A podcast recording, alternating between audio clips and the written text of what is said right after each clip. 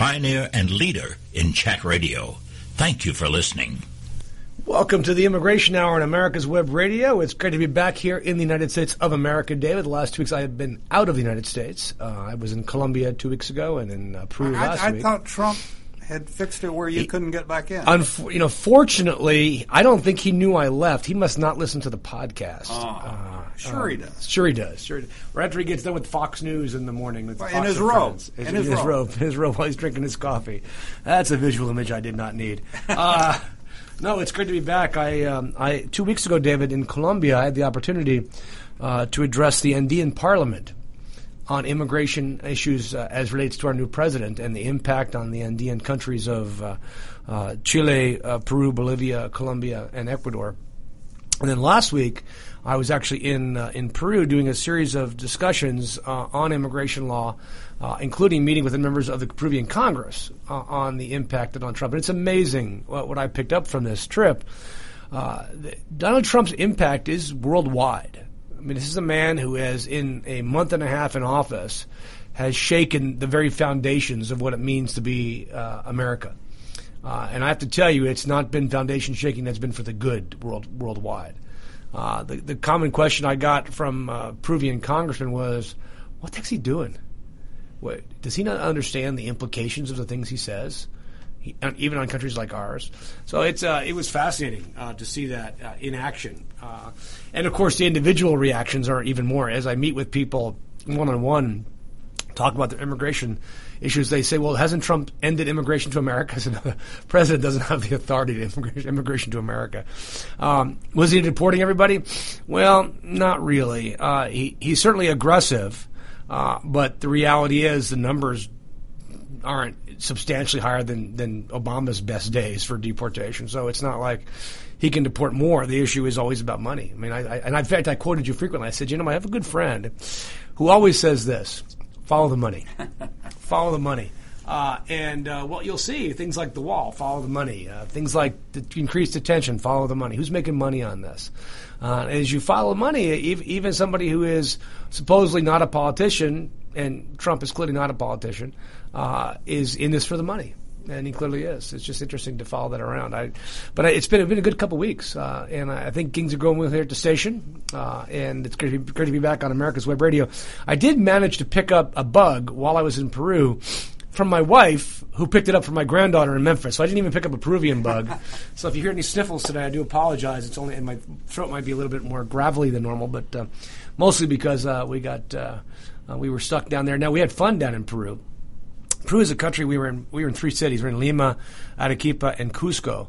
Uh, Lima is a coastal city, not unlike Miami, although not quite as hot. Uh, it was been, been mid 80s most of the time and humid, uh, so it wasn't terrible like like Miami was, but it's not, not it can be uncomfortable.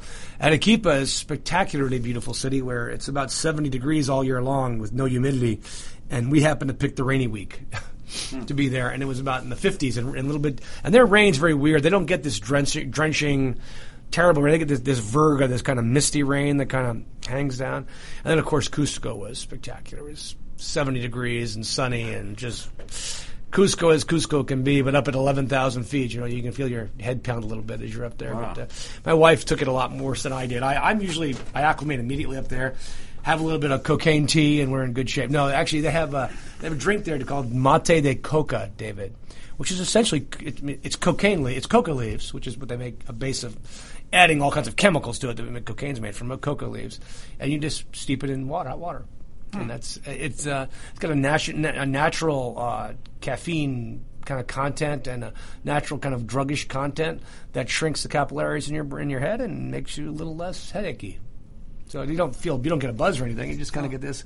Oh, I don't feel as bad as I did before. How about the food? Food is spectacular. I mean, the food is spectacular. Now, of course, I did eat a couple things you would never touch in a million years. I mean, I had fried guinea pig, which I happen to really like. Fried guinea. Fried guinea pig. So they, they take a guinea pig. You know, one of those form fuzzy guys. They scrape the fur off and then they deep fry it. They, they flay it open and they deep fry it, and it's exceptionally tasty. It's the skin is crispy like fried chicken with no flour. Uh, and uh, the uh, the meat is super tender. All of it's kind of like dark meat, like you'd get on a chicken uh, or turkey dark meat. Very, very tasty, very, very sweet, and uh, one of them can fill you up a little bit. So you got that going for you. Uh, but other food that they have that I love, they have things called rocoto relleno, which is a stuffed pe- hot pepper. So it looks like a bell pepper, but it's spice. It's a kind of a heat, uh, hot bell pepper, and they stuff that with uh, with um, either ground meat or, or uh, kind of stew meat, but in smaller pieces. And it's with a special sauce. It's covered it with cheese. It's pretty, pretty spectacular. And then they have this this one dish called ají de gallina, which is gallina's rooster. Uh, they probably substitute chicken, but it's you know rooster, uh, and it's a it's a peanut based yellow sauce. It looks like yellow vomit, but it's it's really tasty. Uh, it's really good. You, you, look at it, you go, I'm not eating that. Um, then they have papa la huancaína, which is which are boiled potatoes with this special similar type of peanutty sauce on it, and they've got. Um, uh, and they do have the best chicken in the world. The best uh, bar. Uh, they have rotisserie chicken, but it's not like Costco or supermarket. It's got a very different flavor to it. Probably because the chickens are organic. They're not. They're not, they're not getting full put, pumped full of, of junk. Uh, but it's just delicious, delicious uh, chicken. So we, we had lots of great food, and uh, I assume a lot of good fresh fruit. Too. Oh, everything, and that's the thing. Everything is fresh. Uh, uh, if you saw my Facebook page, and you know, my Facebook friends, I put a lot of pictures of the market. Uh, one of the markets in Cusco and San Pedro. literally, if you lived there, you would never eat processed food. I mean, literally everything is right there. Well, with that being said, I have to ask, what's the lifespan then? Well, I mean, most Peruvians live well into their 70s. I mean, there's lots of old people walking around. Um, now, a lot of them are not in the best of health. I mean, there's not. They have a decent healthcare system, though. I mean, if you're sick, healthcare is free. Healthcare is provided by the government. You know, you just go in and get get healthcare. Um, uh, the biggest problem up in like places like Cusco is you're still dealing with a native culture. Uh, it's not a problem; it's just a different culture to deal with. Uh, and so there's a lot of machismo goes on. There's a lot of abuse that goes on, but generally speaking, people are super happy. It's a great country. They have not, they actually did not have a recession in 08, 09, 010. They didn't, they didn't, 10, they didn't have a recession. They just kind of kept growing a little bit every year. And they grow about 3, 4, 5% a year. It's remar- I mean, compared to where it was 35 years ago when I lived there, um, when there was just literally abject poverty.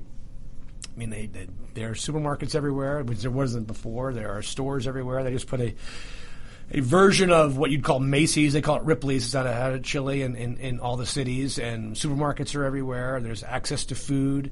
Food is cheap. You know it's really cheap there? Taxis. Hmm. They have Uber there, but why take Uber? Because I, I, I could literally go from the airport to my hotel, which was about 20 minute drive for $3. Hmm. 12 soles. Or, you know, you know even, even if it's $5, you know, it's just like, you can't and gas is more expensive down there. They just don't they, they just don't charge you as much as they do. Who here. is who is their biggest? Um, where do they get they get most? Who do they import from? Oh, Peru actually uh, is a major exporter of mining. Uh, they they have massive mines all over the country, uh, and so they have huge mining uh, production that comes out of all parts of Peru. Uh, it's not necessarily an oil country. They don't really have oil. Uh, but they do export every type of mineral you can imagine. Uh, it comes out of Peru. It's an extraordinarily rich, wealthy country in that regard. Uh, and they, you know, the politicians are corrupt like everywhere else in the world. I mean, including the United States. And you know, we're not corrupt in the United States. Oh yeah, they're, they just corrupt in a different way for the most part. Although, you know, who is not the most, you know, who is not apparently corrupt is Joe Biden. He he went into Congress, kind of, you know, middle class. He came out of the president's vice presidency, kind of middle class, and just you know, didn't really make any money. Uh, but most guys come rich out of, out of, as you know, have come out of Congress rich. Ask, ask Tom Price about that, um, how, how he got so wealthy in the last 12 years. Uh, so uh, there's corruption there, but at the same time, they the people are getting better educated. The schools are getting better. Um, the people are generally happy. It's a, it's a place, but people there's people still want to move forward. Lots of good business people want to want to immigrate to America to expand their businesses, which is what I was down there talking to people about. Um, and uh, crime in some parts of the country is, is is bad. Other parts of the country, like Cusco, is like very little crime. They keep it very little crime. Lima, there's some crime. They, but their crime doesn't come internally. They have a lot of people coming in from Colombia and Venezuela that are causing some problems there. But generally speaking, once they got rid of the terrorists in the 80s and the late 90s, you know, the economy, the country's kind of crept along and doing better every single year. I, I'd expect in the next decade or two they're going to have remarkable economic growth and remarkable societal growth. It's uh, second language. Oh yeah, they speak Quechua. Quechua is the language of the Incas. you know, you hear about the Mexican, of course, that's the Aztecs, and uh, that language is kind of dead. You don't really hear anybody speaking whatever Aztec is called, uh, unless you watch Mel Gibson's movie uh, Apocalypt- Apocalypto. Uh, but no, Quechua is a vibrant actual language uh, spoken mostly in the high plains, the high mountain areas like Cusco and, and further up. Uh, most anybody who's a grandparent or a great grandparent spoke Quechua anywhere in the country, just about. Uh, except in Lima. Lima's always kind of kept itself apart. But Spanish in Lima is actually some of the purest Spanish in the world. Uh, between Colombia and, and, Peru, because they were the ancient capitals, they were the they they were the, the 1500 capitals of, of Spain.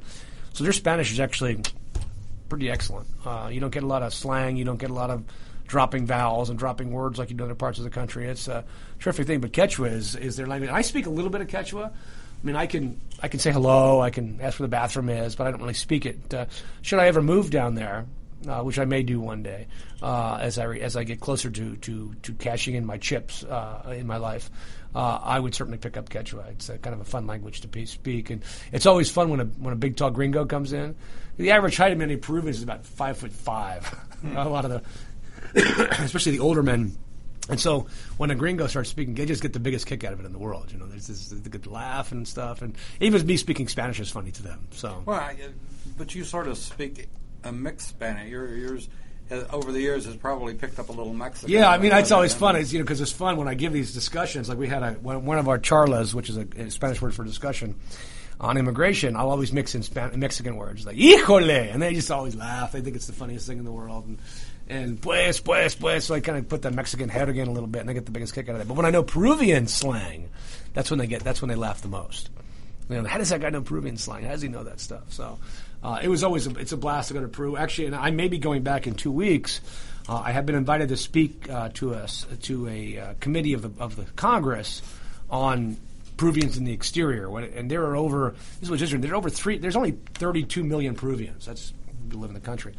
There's three million Peruvians living outside the United States. That's basically 10 percent of native-born population. I mean, you can imagine that would be like 32 million Americans living outside the United States, which I mean, we don't have that. We have some, but we don't have that many. You do know we have a million illegal Americans living in Mexico. Did you see that story last week? No. Is 11, 11, 1 million illegal Americans living in Mexico. Uh, that just comes a shock to nobody. Um, but as the uh, you know the immigration world did not hold still while I was gone. I don't know if you noticed this or not. Uh, but Donald Trump issued another executive order. Another executive order. Uh, here, here's what I found interesting about this, David. Um, so the last order gets struck down on for various reasons, but mostly because it's clearly intended to discriminate based upon religion. Uh, and and this is where I think this is funny because you and I have had this discussion with Obama. You remember our discussions with your about your friend uh, Jerry Smith, the Fifth Circuit uh, judge, and how they kept bringing up in their decision. Well, Obama said this, and Obama said he didn't have jurisdiction. Obama didn't say he have authority, and they kept bringing that up. Is it a surprise to you that this judge does the same thing with Trump? I mean, it's the exact talk about you know what's sauce for the goose is sauce for the gander. So now they take up all of Trump's old statements about I want to shut out Muslims, I want to get them out of the country, I want to stop Muslim immigration. I mean, there's countless numbers of examples, just like there was for Obama, with him saying I don't have authority to do this, I don't have the ability to do this, and I just thought it was I think it's hilarious uh, that uh, we've got. Um, Oh, that's it. Wait a second. That must be Donald Trump calling. Uh, uh, I just think it's hilarious and, and radically ironic uh, that the exact same method that the that the anti-immigration groups used to shut down DAPA is being used by the pro-immigration forces to shut down Trump's Muslim ban, uh, which is not a Muslim ban, he says, but Rudy Giuliani says it is. And I mean, do you, do you recall we talked about this? Rudy Giuliani, Giuliani went on Fox News right before um, uh, uh, the ban came out from from, and he said, "Yeah, I was talking to uh, I was talking to uh, Trump during the campaign. He, after the campaign, he said, we can't do the Muslim. You got to find a different way to do this. So we we found a different way to do this. We did it through danger. It's dangerous." Danger. So basically, on air, he said, we just substituted the word Muslim for danger and then we did the bill. Let's take a break here on Immigration Hour on America's Web Radio. Si usted tiene problemas con inmigración o asuntos que tiene que arreglar, llama a los abogados de Cook Immigration Partners. Somos en su lado. Tenemos más de 50 años de experiencia haciendo las leyes de inmigración y defendiendo a los inmigrantes. Llámenos hoy a las 404-816-8611, a las 404-816-8611 o al www.immigration.net. Did you miss a show that you really wanted to hear? All of our programs are available for download on americaswebradio.com and on iTunes. You can listen to your favorite programs on americaswebradio.com anytime you like. Cook Immigration Partners is your passport through the immigration maze. Whether it's help with e-verify in your business or help in how to document a new employee under the new I-9 rules, or if you marry a foreign national, Cook Immigration Partners is your best choice for a legal advocate. Call us today at 866-286-6200. That's 866-286-6200 or visit us on the web at www.immigration.net. You're listening to americaswebradio.com, the pioneer and leader in chat radio. Thank you for listening. Welcome back to the Immigration Hour on America's Web Radio. David, you brought something up during the break that I think is important is that, okay, well, yeah, he might have the Muslim ban, which may or may not go down. Uh, we'll find out this week with the judge up in Washington State. But he kept DACA, uh, which was the Deferred Action for Childhood Arrival program uh, that Obama put into place to save his presidential campaign in 2012.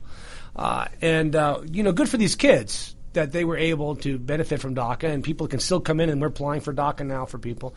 There was a, there was a scare a couple weeks ago because there was an incident up in Washington State uh, where uh, ICE went to this house to look for this guy, and this guy was there, and they arrested him, uh, and he was the father of a DACA kid. It is unclear what happened, but they arrested the DACA kid too, who has no criminal convictions whatsoever. Now, nobody, nobody really knows why ICE did this. I mean, I've heard speculation from people. I'm going to take the Donald Trump. I heard this. I heard speculation. Maybe the kid mouthed off to the to the, the ICE, you know, and really, I all DACA is is a protection from being deported and a work permit. You know, it's basically a temporary stay of removal. It's not a, a legal status. It's lawful presence, but it's not a legal status. Uh, and um, maybe he mouthed off to the ICE guy, and the ICE said, "You know what? Screw you. We're, we're going to bring you into custody too." And there's been a big uproar about this kid uh, um, and um, what he's been going through uh, as part of this arrest, and it's never, never really talked about what what's why they arrested him. Uh, that kid actually wrote an article today in the Washington Post. In the Washington Post, uh, and this is what he said: um, uh, "I spent my 24th birthday in detention. I've been in immigration detention in Tacoma, Washington, for more than a month.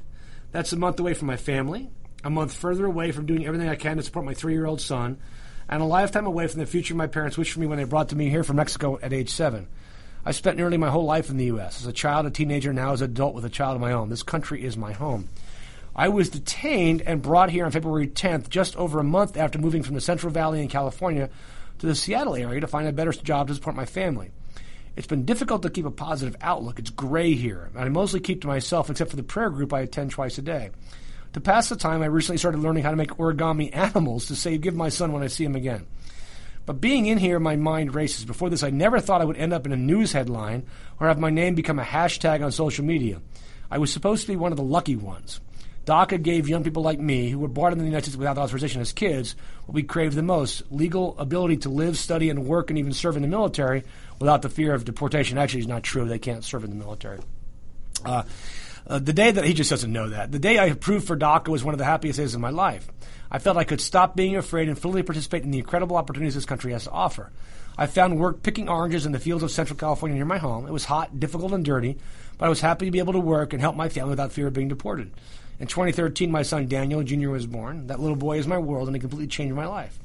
It became more important than ever to build a stable future. I started taking classes and hoped to get a career path to work in auto repair or painting cars, two things I love. It sounds simple, but the promise that DACA gave people like me work hard, take care of your family, live without constant fear force us to leave behind people we love. Unfortunately, that's exactly what happened to me when immigration agents came to my apartment after they arrested my dad outside. I was arrested too and detained and brought to this center. Agents said that a tattoo on my arm means I'm in a gang. I got that tattoo when I was 18 to honor La Paz, Mexico, the city where I was born. The agents interrogated me for hours and insisted I was a gang member because I'm from the Central Valley. See, we just moved to Seattle after that, before that. They were all gang members, as they told me. It didn't seem to matter how many times I told them that I wasn't. They didn't even need to take my word for it. The government already knows I'm not a gang member. Like all dreamers, I gave all my personal information and fingerprints to the government qualify for DACA. I've been checked against every state and federal database. They verified twice I have no criminal history. Was never affiliated with any gang, was not a threat to public safety. Despite that, I was treated as though my DACA status and work authorization meant nothing. Uh, despite how terrible the situation has been, in some ways, I'm still one of the lucky ones. I have an incredible team of lawyers helping me every step of the way. They have interviewed me here in detention and used our conversations to draft this essay so I can tell my story to the public before I'm released. I have the support of my family and friends who will not stop fighting for me until I'm back home. I have a son who I love and miss every day, and I have received incredible support from people nationwide in a way I never could have imagined. I'm now waiting for a judge to decide whether I can be released and whether he will hear my case in federal court. I am hopeful that I will feature in this country, but I know that it is, is a case not just about me. Hundreds of thousands of dreamers are questioning just what sort of protection the government's promise provides. If I can be arrested and detained without any evidence, what will happen to them? My parents brought me to the United States because they wanted more for my, what all parents want for their kids a good shot at life. Dreamers like me aren't asking for handouts. We want the government to stand by its promise and let us contribute to our communities and take care of our families without being sent back to a country we don't know. Part of why I love the United States is because it embraces people of different cultures and languages. It rewards people who work hard and help others. It stands for the promises of a better future. This is the America that I love, and the America that I hope will stand behind us dreamers. Good little article uh, by this young man. Uh, and this happens a lot. Oh, that's, that's a tattoo. You must be in a gang. Now, you know, you and I, Dave, I don't know if you have any tattoos, Dave. I certainly don't have any tattoos. And uh, the tattoo experience I remember the most is meeting my, my wife's grandfather for the first time who'd been in the Navy in World War II. Uh, and he pointed his, he had a short sleeve shirt on his, uh, his anchor on his arm, right? he says, you know what that is? He says, I said, well, it's an anchor. And he goes, no, it's the stupidest thing I ever did. And that to me is, just speaks volumes. Now, we live in a culture today where people get tattoos all the time. And they get tattoos for a variety of reasons. Um, I still think I would, I, I, will never get a tattoo. I think it's a stupid thing to, to deface your body with. But you want to get tattooed, that's fine. I might never hire you, but you might, you know, you know, especially if you put one on your face. Uh, but certainly, it's your right to do that. Um, but it, DACA kids who get tattoos walk a very fine line. Uh, and I'd say this as warning to any DACA kid who's listening to this, or lawyers who have DACA kids. Tattoos automatically conjure up in the minds of law enforcement, particularly if you're Latino, gang affiliation. You can call it profiling if you want, because that's clearly what it is, but it's something they look at. And I know that celebrities and ath- professional athletes have made tattoos very, very common, but the reality is you're neither a celebrity nor a athlete. And when you get tattoos, especially tattoos that maybe you don't understand the full meaning of, you put yourself at great risk. You know, David, one of the things we do for people is uh, we have people get green cards that enter the country illegally if they're married to U.S. citizens. And to do that, we have to send them outside the country to the U.S. consulate in the country they live in. And as part of that process for their green card, they have to go to a doctor and get a medical exam. The doctor does, and the doctor makes you strip naked. Okay, and he looks for tattoos, or she looks for tattoos, and then they take pictures of the tattoos. And if those tattoos in any way resemble some sort of gang affiliation, whether you believe them to be or not, you're probably not coming back to America. So part of the thing we do with clients is that, do you have any tattoos? Yes. Take a picture of them. Well, does it matter where they are? I said, well, no, but I still need to see a picture of them. Hopefully you didn't put them in a place I don't want to look at. But we need to see whether you need to have those tattoos removed. And so DACA definitely causes a great deal of uh, uh, uh of consternation. If you got if you got a chance to get a tattoo and you're a DACA kid, I'm telling you, don't be stupid. Don't do that. All it's going to mean ultimately is some some immigrant ICE agent who gets a little carried away, and maybe you mouthed off to them. Maybe you were somebody they're not looking for, but you're kind of the side. They'll just use it as an excuse to pick you up. Just like this kid. Now we don't know. You know, this is this kid's story as he tells it. We don't really know what what the rest of that story is. Um, but I imagine there was probably some you know mouthing off about dad getting taken away and stuff like that as part of this process. But I, I would be very very careful. Tattoos are terribly bad idea. Now once you get your citizenship, you can put a big old Mike Tyson tattoo on your face. I really don't care. It does, it's not going to bother me at all. I would never hire you for a job, but you can do whatever you want. But if you're an immigrant and you're not a citizen yet, be very, very careful about tattoos. They're, they're, they just don't really contribute to the whole immig- positive immigration process going forward. Uh, it's uh, it's not something you clearly want to want to be part of going forward. So, the, but the, you said the DACA kids are safe, and they are, David. We are actually applying for DACA for people that are just beginning to qualify. They just turned 15. They came in before 2007, before they were 15. As soon as they turn 15, they can apply for DACA, and we've got several of those cases. Uh, coming down right now that we're working on, uh, and so we're we're you know, and we're renewing DACA cases for people. Uh, but what I do see way too often, David, is a kid with DACA who goes out and commits a DUI. Your DACA's gone. I mean, they will pick you up, they will detain you. They will ICE will not release you. They will automatically revoke your DACA, and you will be deported. Have a nice life. I mean, real. Unfortunately, immigrants don't get a second chance. That's not how immigration works in our country. Whether it's a shoplifting conviction, or a fight at a dance hall, or it's a DUI, immigrants simply don't get a second chance. You get one chance, and that one chance is when you apply, and you literally as a DACA recipient, as an immigrant, have to live a perfect life. You can't you can't commit a crime, and you know, and, and this idea of what a crime is. You, you, when I use the word crime, I know David and I think of we think of bad things, you know, things that really harm people. But there are so many laws on the books, David, that are quote crimes that don't harm anybody but the individuals themselves. Now, uh, I was quoted the other day. Somebody got mad at me about this about DUIs, um, and I said, look, if you commit a DUI, I believe you should be deported. Now, DUIs are not a deportable offense, by the way. They're not. They, they will be one day, but they're not currently. But if you're dumb enough to threaten my life by getting drunk and putting yourself behind the wheel of a, of a 3,000 pound killing machine, I don't need you in this country. I just don't. Oh, you got five kids? Might want to think about that before you got drunk and drove a car. So I, I have zero I'm just sorry, zero uh, sympathy for people that have a DUI. Now, take that in context. Let's say your DUI, David, is 16 years ago, and you've rehabilitated and you've become a good person. Maybe you're a pastor at a church, you've got three kids, you're a great father. Should the same consequence apply? Well, that's you know that's where we that's why this one rule that fits all. You know, I believe there's a lot of gray out there. Uh, and there, that's why there's that's why justice and the scales of justice, Lady Lady Justice holds those scales. What what is she balancing? You know, the scales are balancing something. They're balancing justice and mercy. And uh, when when those are properly balanced, you see a situation. You go, you know, yeah, you have all this positive in your life, and you do this one stupid thing. Does that one stupid thing outweigh all the positive? And in real courtrooms real judges outside the mandatory sentencing guidelines can weigh that on sentences. But in immigration, there is no mercy. There's, there's, there's no mercy rule in immigration. There's the law and justice, and that's it. And when you step over that line, even just by putting your toe on it, bam, you've got a big, big honking problem. Uh, and uh, that's why DACA kids, I'm begging you, just don't do stupid stuff. And it's hard, David, because they're teenagers. Teenagers, by definition, if you look it up, I think it looks right now, it says, do stupid stuff. You can't be that teenager. You just can't be, unfortunately. Let's take a break here on the Immigration Hour on America's Web Radio. Si usted ha casado con un ciudadano, o tiene problemas con inmigración, o tiene una oferta de trabajo, llama a los abogados de Cook Immigration Partners. Somos en su lado.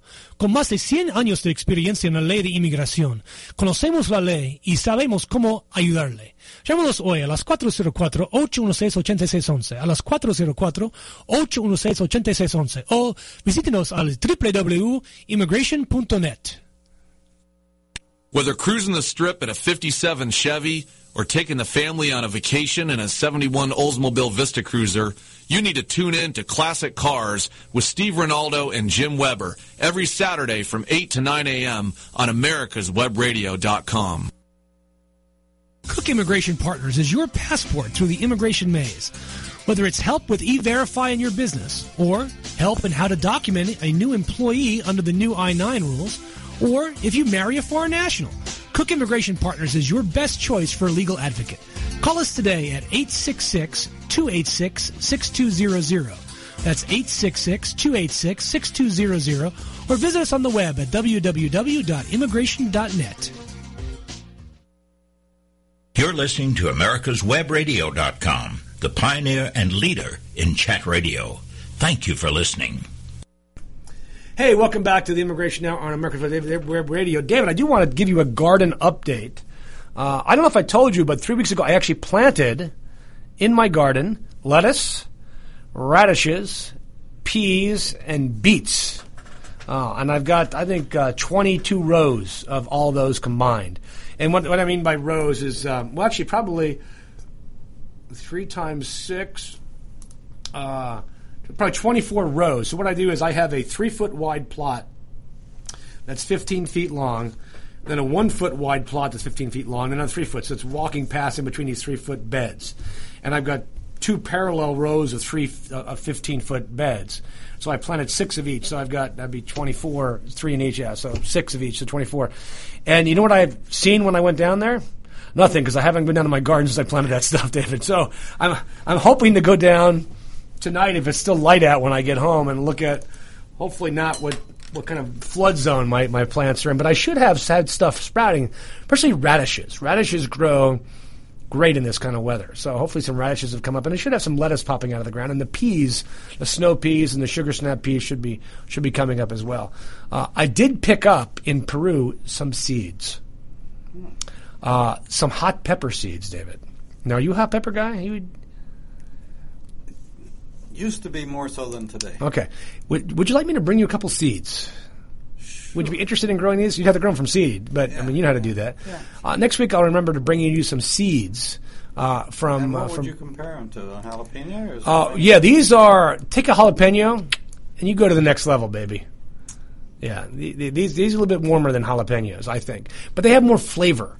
They're more uh, jalapeno with a jalapeno. It just burns, you know. But these have more a more robust flavor to them, uh, and uh, some of them are the sneaky heat, where that you have this flavor, then the back of your throat explodes with heat.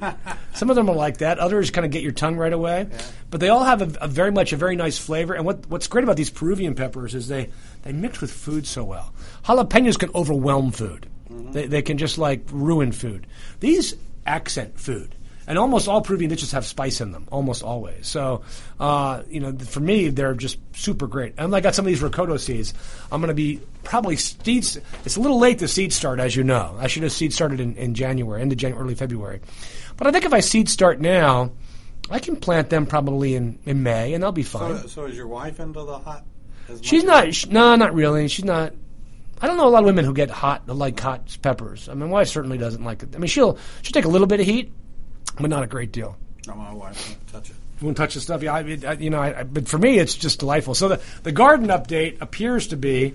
I had, do have asparagus growing again. It's come back. My uh, my Mm. That's blueberries. Tough. That's very tough to grow. Yeah, well, it's been there for nine years. It should be something should be coming out of the ground at a certain point. You know, that's a that's a perennial that just keeps coming back.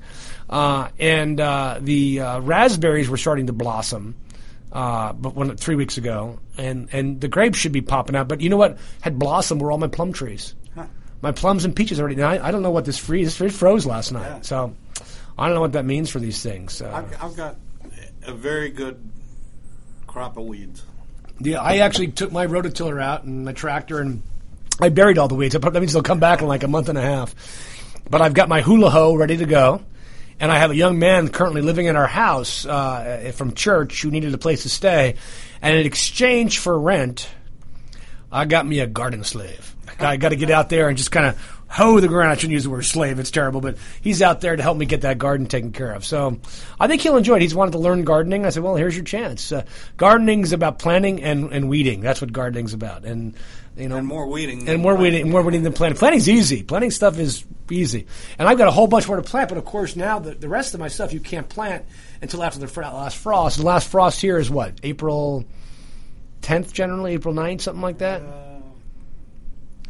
At least. Yeah, I mean, I, I- I haven't seen one after April 10th in the last decade. Uh, but of course, I thought winter was over two weeks ago, which is why I planted my stuff. And It now was, it, you know, it was right cool yesterday. it's cold today. It was it's 39. It's not going to get above 45 today. So, our listeners, that's our immigrant. That's our garden update for today. Are you doing a garden this year, David? Pardon me? Are you doing a garden this year or not? I, you know, like I said, I've got a good crop of weeds right now. I, I don't know whether I'm going to do one or not. I had put down a lot of the black plastic stuff, Uh huh. so that saved some of it, but the rest of it, and uh, quite frankly, I just haven't been in the mood to to do it. Yeah, I mean that's what I was last year. I was just, I've, and you know, you got every now and then you got to leave it fallow and throw some stuff in there and just let it let the ground recover a little bit. My mine should be good this year. Mine's got lots of manure in it and lots of 10 10 10 in it. So certainly the weeds will be robust this year. Yeah. Certainly the weeds will be robust this year. You'll, you'll have twelve foot. No, I do want to note, David. I actually received a notice this morning uh, that I was listed in uh, Who's Who Legal um, uh, in their uh, uh, thought leaders, which is their top ten lawyers in the United States on immigration. I was number five. Uh, what was great about this list is I know everybody on this list very, very well, and uh, eight of the top ten uh, are in fact members of the Alliance of Business Immigration Lawyers, of which I used to be president, and I'm certainly still a member, a founding member of. And and somebody said something very nice about me. I want you. I hate to read this to you, um, but I was stunned by this, and I, I'm very very honored too. And said the the outstanding Charles Cook at Cook Immigration Partners is quote a vigorous advocate close quote and quote. This is the part I love. The guy you want to hire if you're in serious immigration trouble. Close quote. Sources cite his exceptional knowledge of the area as a main strength. Um, and so I'm honored Wait- for those. wait Of. I, I, read that again because I missed the part about Annie as a radio show on America. it didn't put that. It didn't put that on. It just said the quote: "The guy you want to hire if you're in serious immigration trouble." Um, cool, cool beans. Said something, and the guy you want to listen to. On listen to on, on the immigration out the, the guy who's got the most popular uh, uh, uh, podcast in the known universe on immigration, and that you know they could have said that, David, but but they didn't.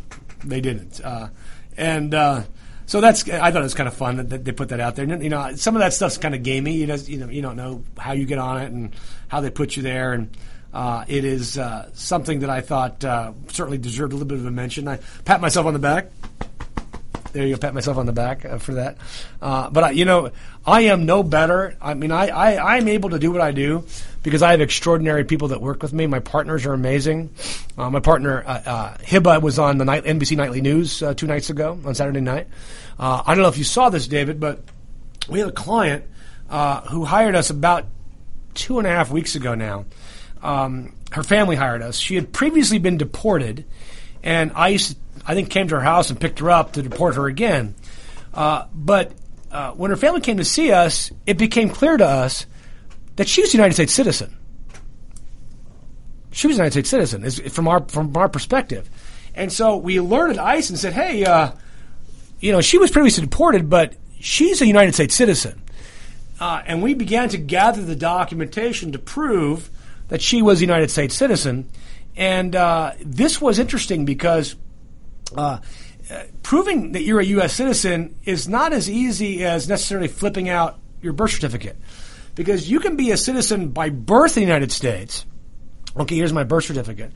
Or you can, but not if you're not if your parents, by the way, were diplomats. Then you're not a citizen if you're born here. You're only a permanent resident. Or if your parents were citizens, or your depending on which how when you were born, your mom or dad were citizens and they were married or not married, uh, whether they were citizens or not. So there we have what's called derivative citizenship in the United States. And so Hiba uh, was involved. We she got this case when it came in. We assigned it to her, and uh, she began working it. and it's been fascinating to uh, to watch this uh, take part um, and uh, watch her deal with convincing ICE that our client was in fact a U.S. citizen. Uh, she's 50 years old, this woman, so she and, and she's lived in the U.S. a good part of her life. She's got children that are U.S. citizens. She has grandchildren that are U.S. citizens, and her dad was born in the United States and a U.S. citizen. But the problem is she's 50. Okay, so she's 50. That means she was born in 1967. Her dad was around 55 when she was born. So her dad was born in 1911. So, but here's the key to proving derivative citizenship.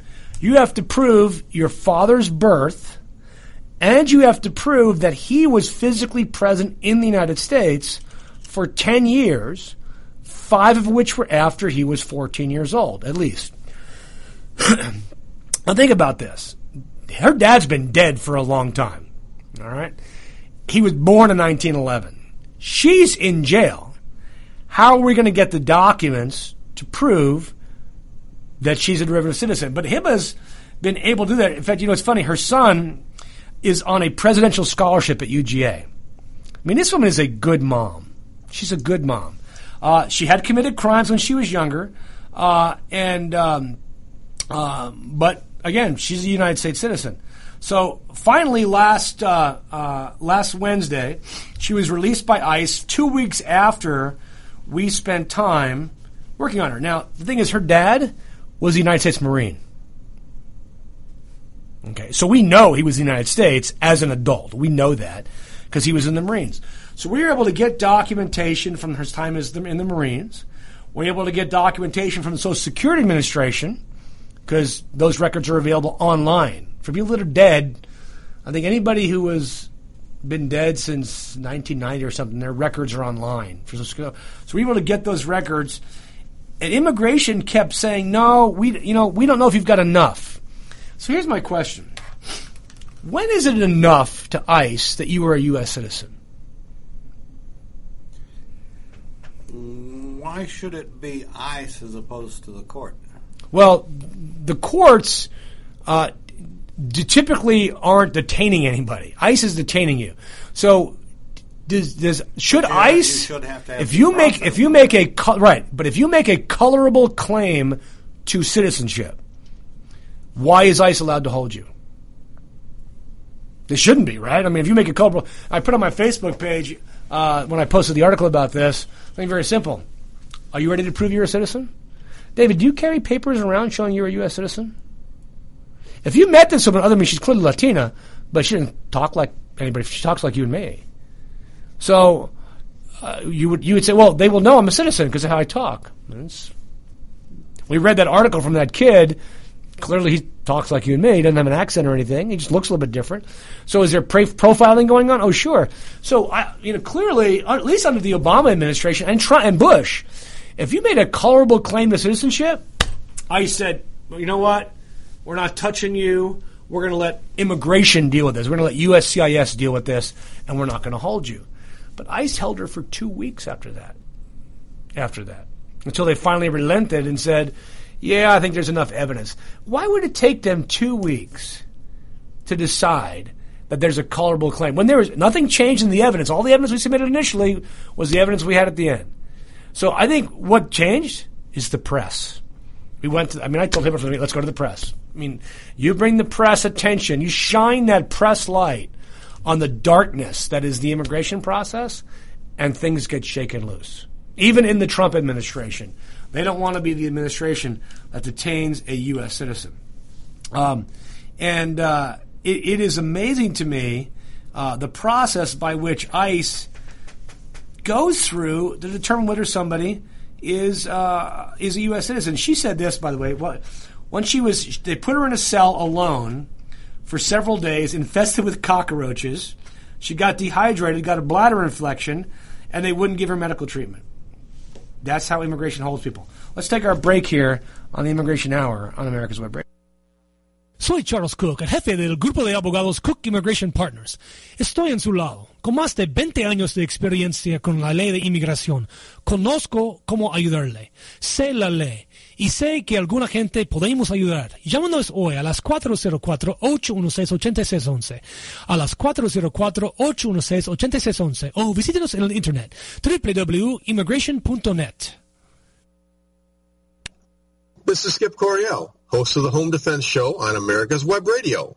Join me every week as we explore all aspects of home and family defense as we strive to defend the ones we love in an ever-changing and volatile world.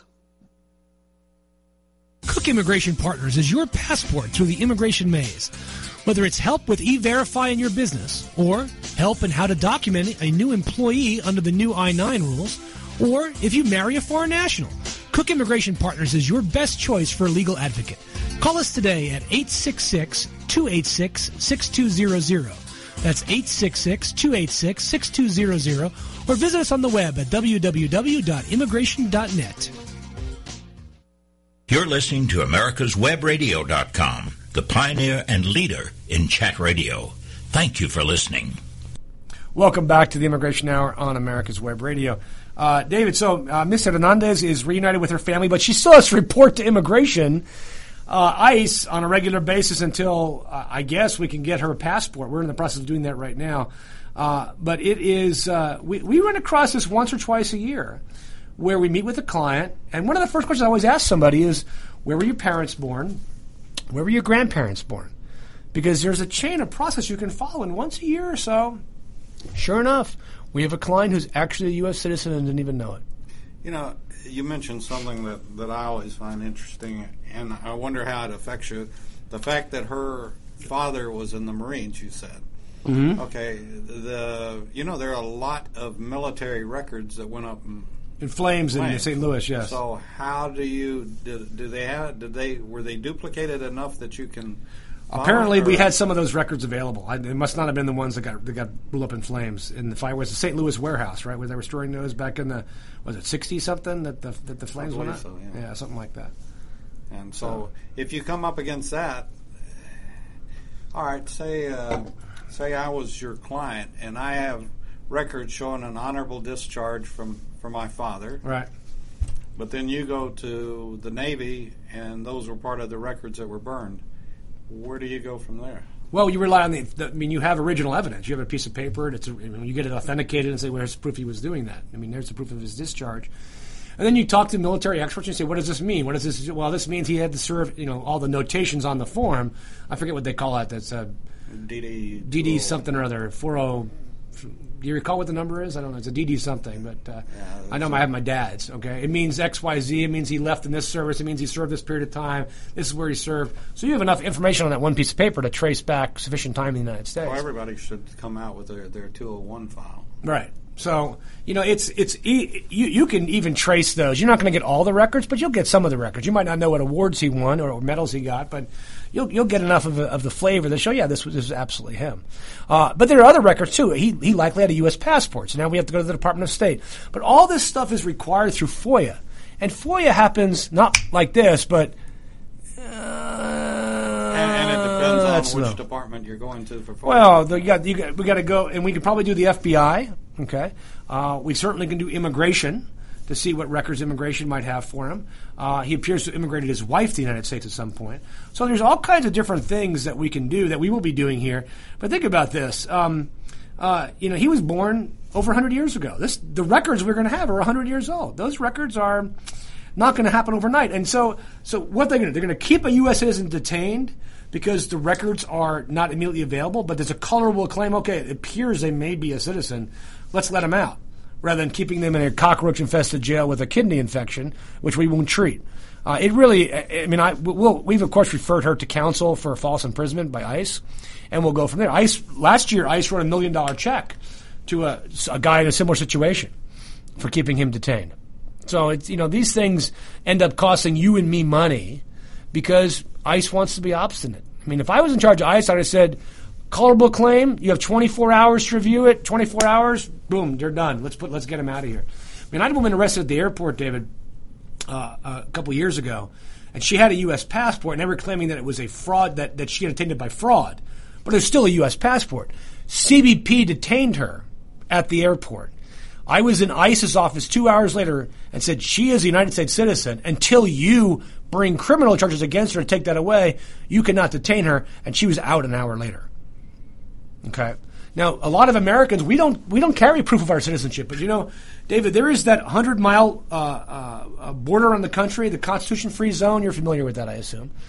Uh, where uh, Border Patrol, if you're if you're in Miami and they say, "Hey, you white haired old white guy, prove to me a U.S. citizen," Did you have to say old? okay, older, older, Mature. white haired, mature white haired old guy. Uh, hey, you, standard citizen of Florida, uh, person living in Florida, prove you're a U.S. citizen. Here's my driver's license. No, no, no, that doesn't prove anything. We don't carry papers around to show we're citizens. I mean, it, it, yet they demand immigrants to do the same. Now, I have, I wrote a blog, as I told you a few weeks ago, that's now gotten almost two million reads on the issue of what you need to carry around depending on what status you're in. And every immigrant who's a permanent resident is required to carry their green card. Everybody who's not an immigrant but who's legal needs to carry their passport and proof of their proof of their current status. If you're undocumented, probably should carry your passport around uh, and proof that you've been here for two years, so you can't be deported immediately by ICE. So there is a lot of things you need to look at in the context of uh, the Constitution and proving you're a U.S. citizen. And here's a great article that simply talks about what happens when you don't.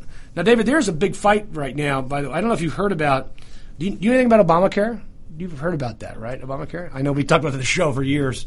Um, and uh, the CBO came out last night in a review of Trump Care, or do we call it? Is it Price Care? Or Ryan Care or Trump Care? What is the word we're using these? I think I think Trump Care is best. Um, and Trump Care uh, apparently uh, will, will will end up costing 24 million people their insurance at some point or another, but it will save the government money. Uh, uh, about 400 billion dollars over a decade, so that's like 40 billion dollars a year. Wait a second, David, you could build a wall with that money. There it is. Trump care for the wall. That's would you would you would you get that slogan copyrighted for me? Trump care for the wall, or is it wall care for the Trump? I forget what that should be. Um, but you got a situation where there's this great fight going on in Congress, and David, one of the things I love that you always said is, "We'll worry about what's in the bill after we pass it." Is that what, what did Pelosi say? Something like that, right?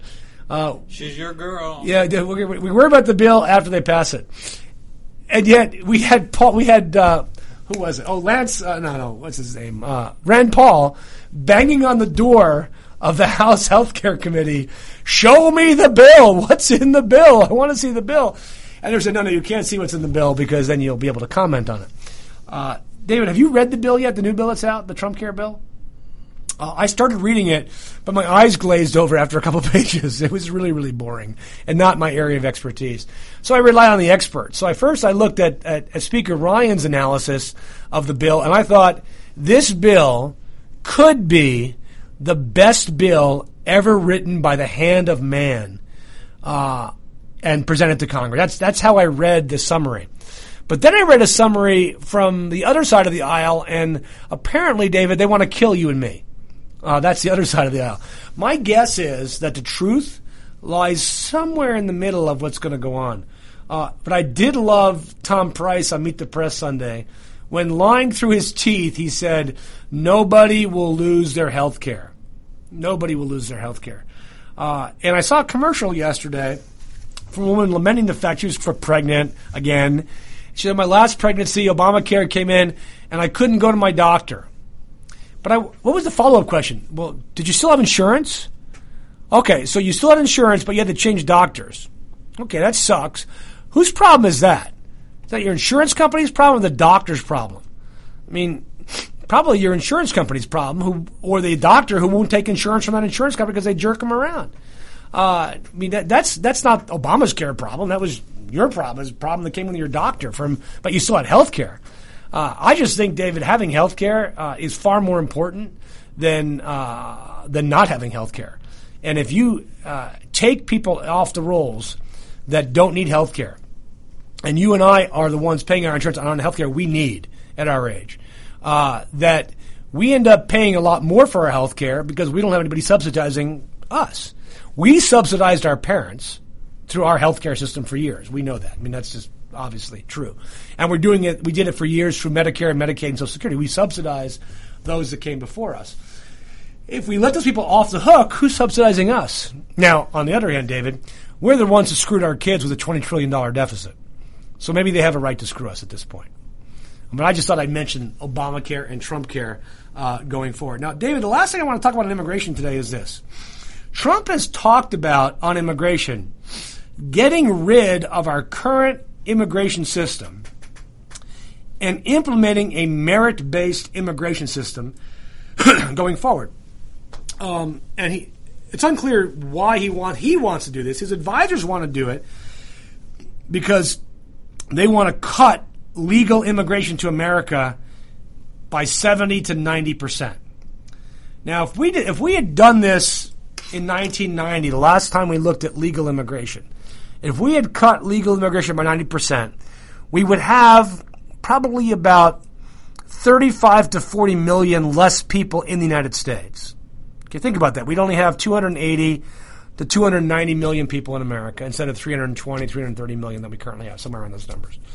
Um, there'd be less, fewer jobs because a lot of these immigrants came in and created jobs in America, created large companies. Silicon Valley was created on the back of immigrants. So Silicon Valley would probably be somewhere else in the world instead of the United States. Um, we'd have a higher uh, level of poverty in the country because we'd have fewer jobs. Uh, automation would be less in America because we would be dragging behind the rest of the world. And yet, for some reason, Trump says that's bad. And uh, that immigrants have somehow cut down the wages. And this is, this is where, I, where I would think real conservatives would break from the know nothing element of the party, the anti legal immigration people, who believe, I, I believe as a conservative, David, that there is an ever increasing pie. That the apple pie that my mom makes gets bigger every day as more people come into her house to eat her apple pie. There isn't only eight slices in that pie. The pie has an infinite number of slices if we keep increasing the people that are donating to the creation of the pie. So this guy brings apples, that guy brings dough, that guy brings cinnamon, that guy brings sugar, and the pie keeps getting bigger. But the anti legal immigration people, the, the radical folks that believe that immigrants are bad for America, like your favorite Congressman Steve King from Iowa, uh, who believe we should be we should only be letting white people into America. Uh, they are they believe they're not conservatives because they don't believe in the ever expanding pie. Uh, they are know nothings who believe that the pie stays the same shape and same size regardless of how many people come in. So the wage system doesn't get affected negatively by immigrants because while generally speaking, if you have a higher demand and lower supply, wages will go up. You will have a lower demand with fewer immigrants in the country, so therefore wages will not increase. Uh, the Cato folks at Cato have great stuff on this. We need to bring back Alex Nowrasteh, don't we, from the Cato Institute to talk about this. I'm going to try to get him on the phone uh, for next Tuesday. Does that sound good? All right, all you listeners, I want to see if I can get Alex on the phone uh, or David Bier, one of the two from the Cato Institute, to talk about uh, the immigration aspects of economics and in comparison the way Trump wants to look at merit based immigration. Till next week, it's awesome to talk to all of you. Uh, we will uh, be available to answer your questions. If you have any comments or concerns, send them to David. If you've got any positive things to say, send them to me at uh, chuck at immigration.net. You have David at America's Web Radio. If not, share this uh, podcast on your on your Facebook page so we get more listeners. We'd love to have people listen. Until next week, this is your host, Chuck Cook, on the Immigration Hour on America's Web Radio.